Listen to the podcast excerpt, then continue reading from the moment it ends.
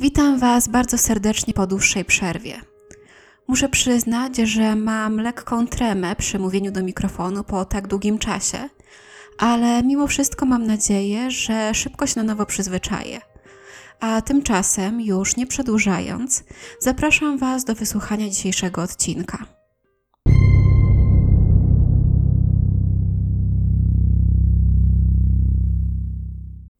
31 lipca 1960 roku pewien nauczyciel z Las Vegas udał się na pustynię w Sand Wash Creek w stanie Arizona.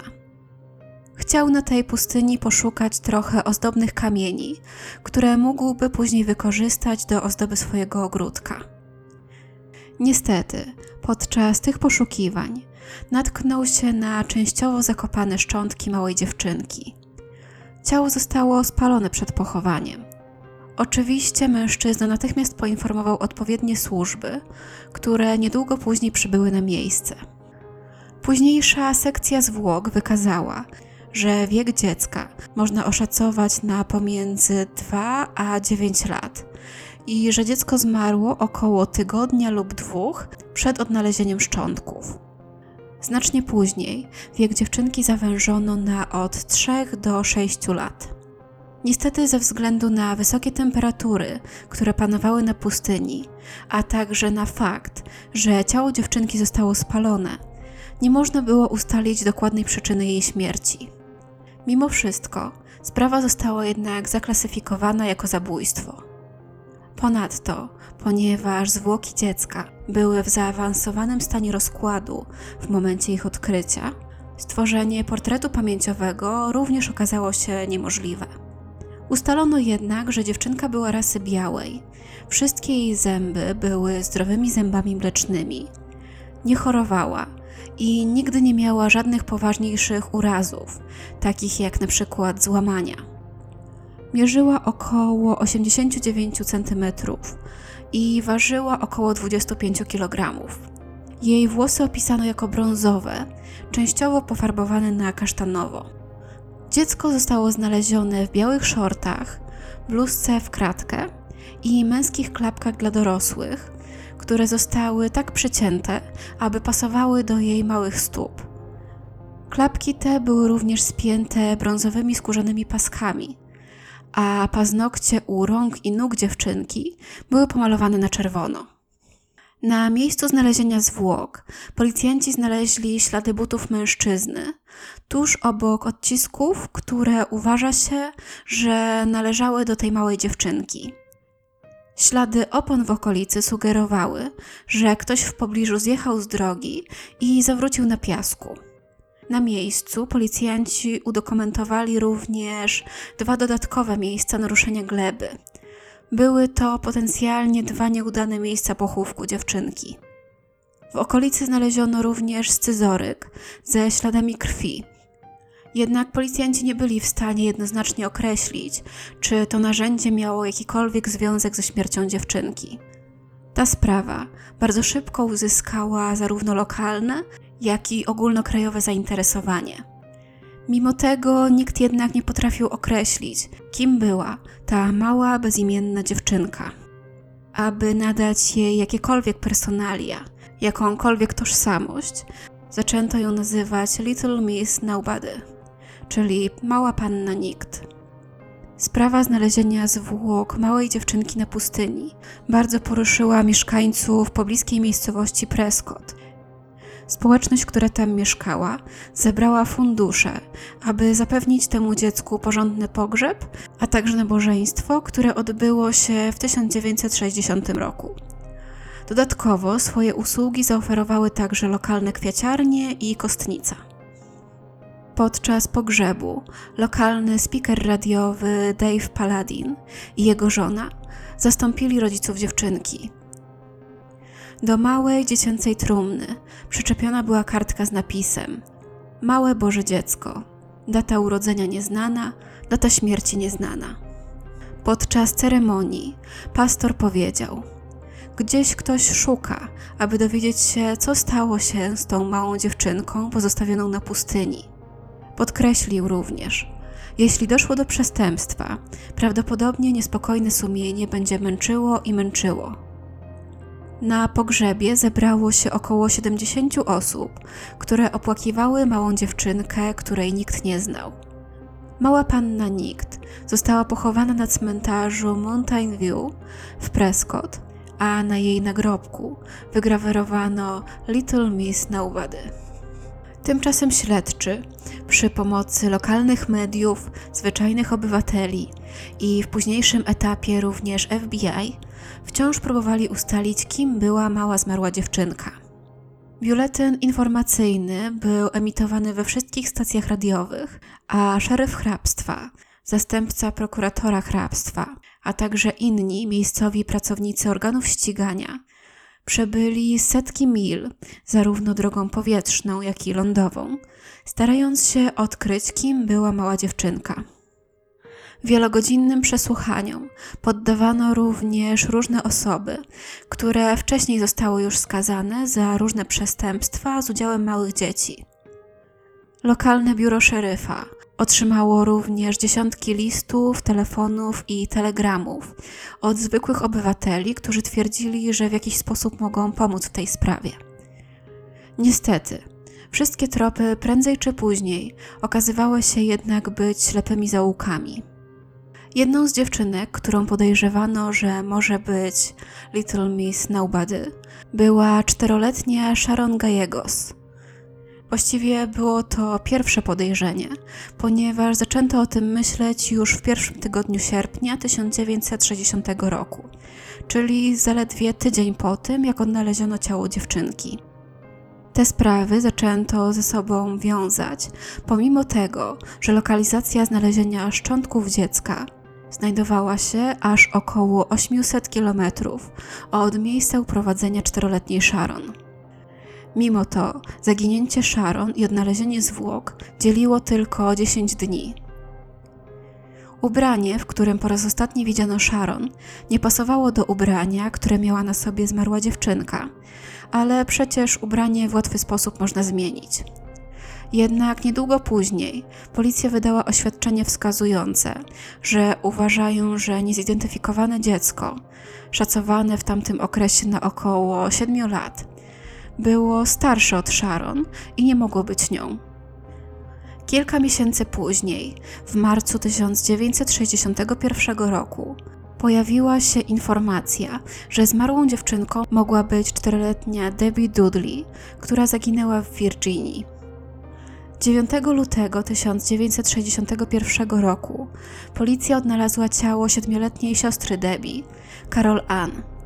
Dziewczynka była owinięta w koc i zmarła z powodu niedożywienia i zaniedbania, które było winą jej rodziców.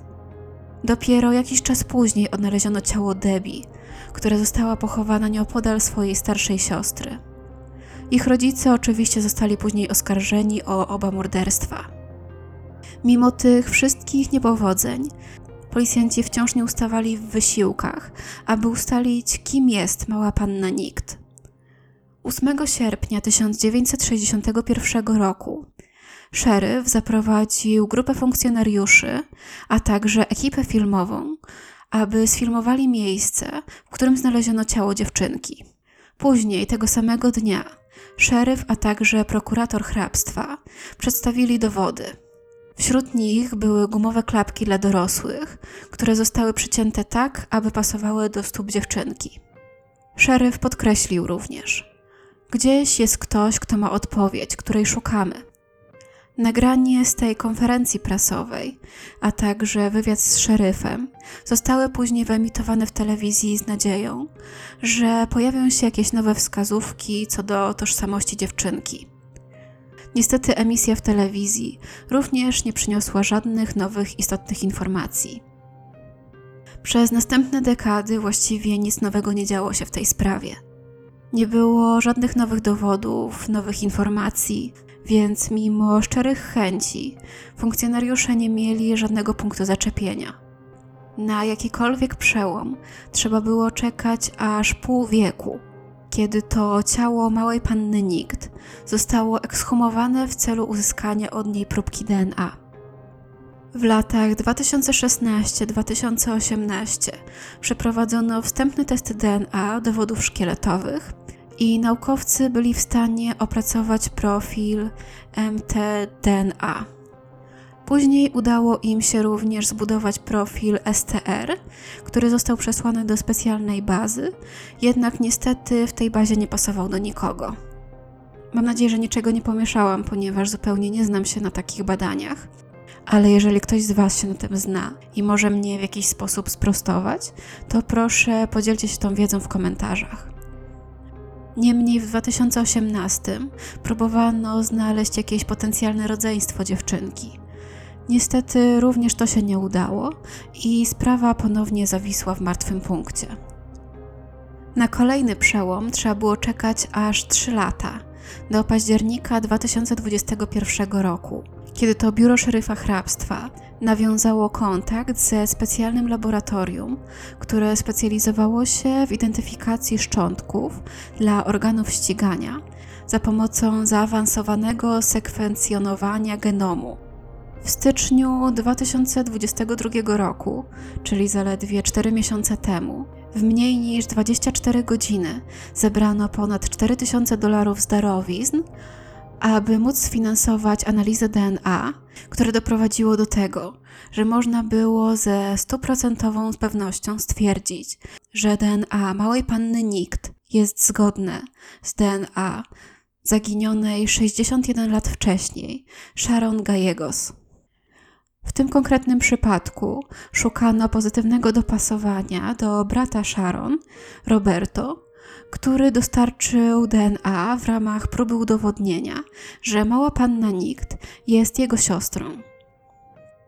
Sharon Lee Gallegos miała zaledwie 4 lata, kiedy została uprowadzona z Alamogordo w stanie Nowy Meksyk 21 lipca 1960 roku. Przed swoim zaginięciem Sharon mieszkała ze swoją rodziną, a konkretnie ze swoją babcią, matką, ciotką, wujkiem, a także sześciorgiem innych dzieci w tym właśnie mieście. Sharon była w tym domu najmłodszym z dzieci. Rodzina opisywała ją jako dziecko zadziorne i szczęśliwe. Lubiła załatwiać proste sprawunki dla swojej matki, a także bawić się blisko domu rodzinnego ze swoim rodzeństwem i innymi dziećmi z sąsiedztwa. Przezywano ją Laguera ze względu na jej bladą skórę i blond włosy. Jej biologiczny ojciec, żołnierz, opuścił rodzinę, gdy Sharon była jeszcze niemowlęciem, i od tego czasu dziewczynka nie miała z nim żadnego kontaktu.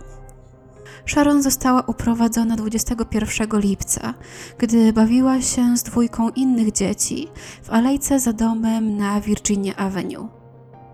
Tuż przed godziną 15 do bawiących się dzieci podjechał starszy model zielonego samochodu. W samochodzie siedział mężczyzna i kobieta, a także według relacji towarzyszy Sharon, dwójka dzieci, z których jedno było piegowate.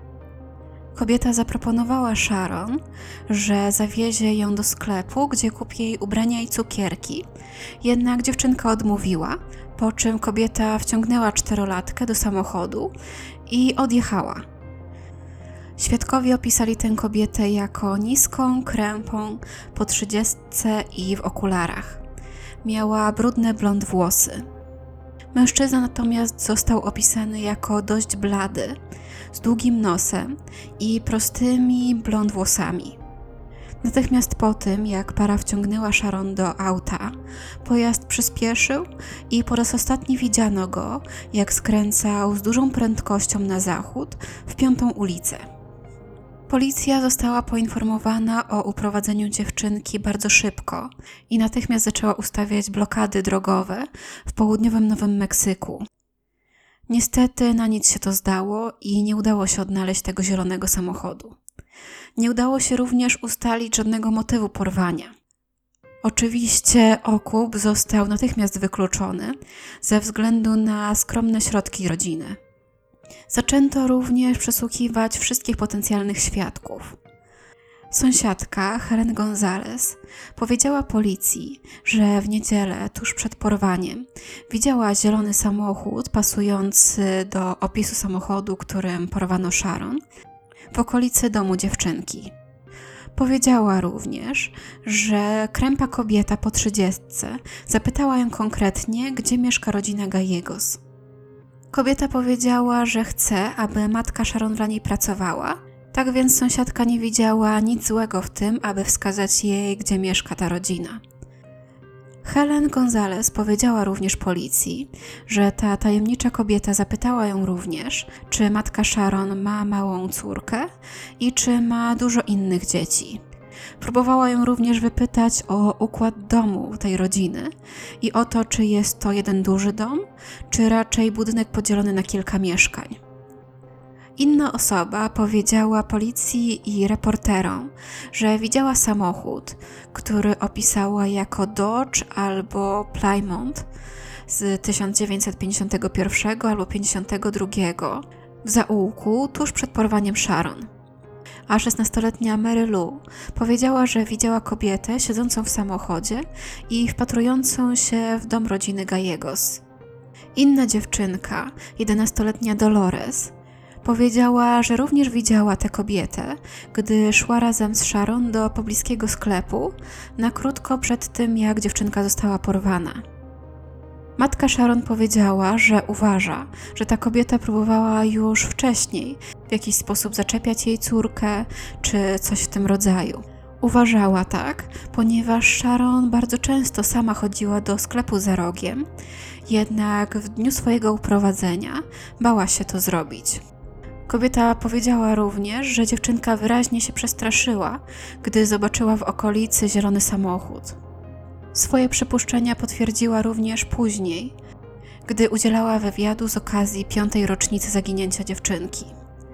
Kobieta powiedziała: Moje dziecko uwielbiało chodzić do sklepu za rogiem i kupować dla mnie w nim artykuły spożywcze. Przez ostatnie trzy dni bała się chodzić sama do sklepu. Błagała mnie lub jej starszą siostrę, żebym z nią poszła. Wydawała się być niespokojna i zdenerwowana.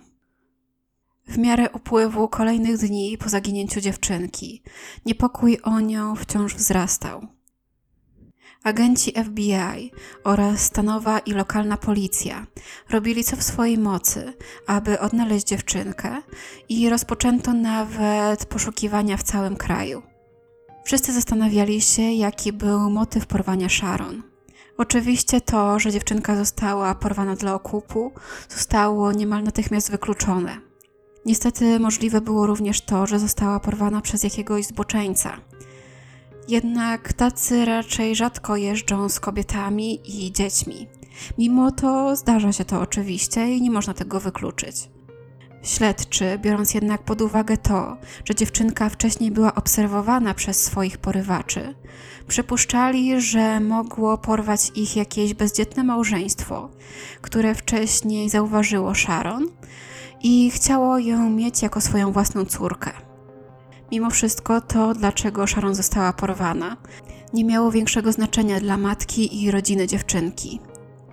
Matka Sharon powiedziała – Zrobiłabym wszystko, aby odzyskać moją małą dziewczynkę. Gdybym myślała, że to może pomóc, spróbowałabym zebrać pieniądze, aby zaoferować okup za jej odzyskanie. Niestety kobieta miała już nigdy nie zobaczyć swojej córki.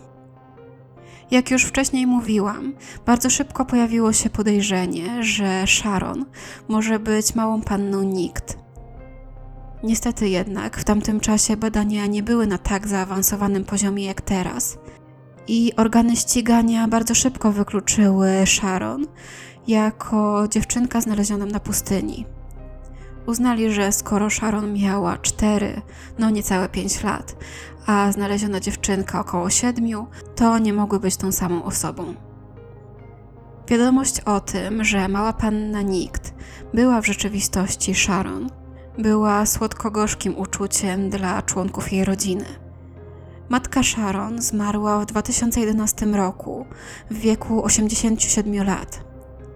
Jednak siostrzeniec dziewczynki, Ray Chavez, wziął udział w konferencji prasowej, na której wygłosił swoje oświadczenie. Chavez powiedział: Nasza rodzina jest bardzo wdzięczna, że w końcu mamy odpowiedź. Chcemy podziękować mieszkańcom Prescott za opiekę nad moją ciotką przez 62 lata.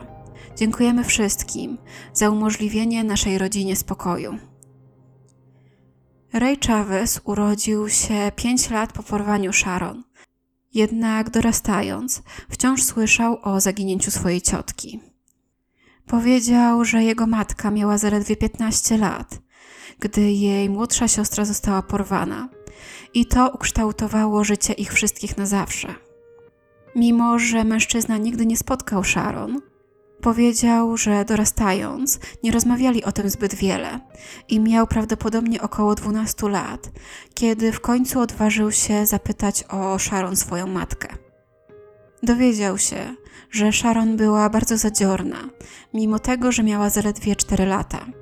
Uwielbiała bawić się na świeżym powietrzu ze swoimi kuzynami, przebywać ze swoim starszym bratem i siostrą, a także załatwiać dla swojej mamy sprawunki w małym sklepie spożywczym w okolicy. Rodzina Sharon zamierza dać jej teraz odpowiedni nagrobek z jej imieniem, nazwiskiem oraz datą urodzenia.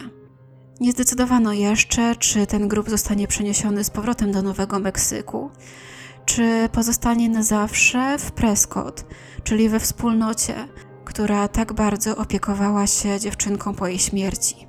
Oczywiście, mimo że wyjaśniło się, kim była mała panna Nikt, to jeszcze nie koniec tej sprawy. Wciąż pozostaje pytanie: kim był morderca lub mordercy? Wspaniale byłoby się tego dowiedzieć, poznać motywy, a także postawić tych ludzi przed sądem. Jednak patrząc na to, że od śmierci Sharon minęły 62 lata, ci ludzie są już w bardzo podeszłym wieku, o ile jeszcze w ogóle żyją. Niemniej, patrząc na to, jak rozwija się technologia i na to, że w końcu po ponad pół wieku udało się określić tożsamość tej dziewczynki, można mieć nadzieję, że w następnych latach, dzięki rozwojowi technologii, uda się również ustalić, kim byli jej mordercy. Trzymajmy za to kciuki. A tymczasem na dzisiaj to już wszystko. Jestem bardzo ciekawa, co myślicie o tej sprawie i mam nadzieję, że podzielicie się swoimi spostrzeżeniami w komentarzach. A tymczasem trzymajcie się bezpiecznie i do usłyszenia niedługo.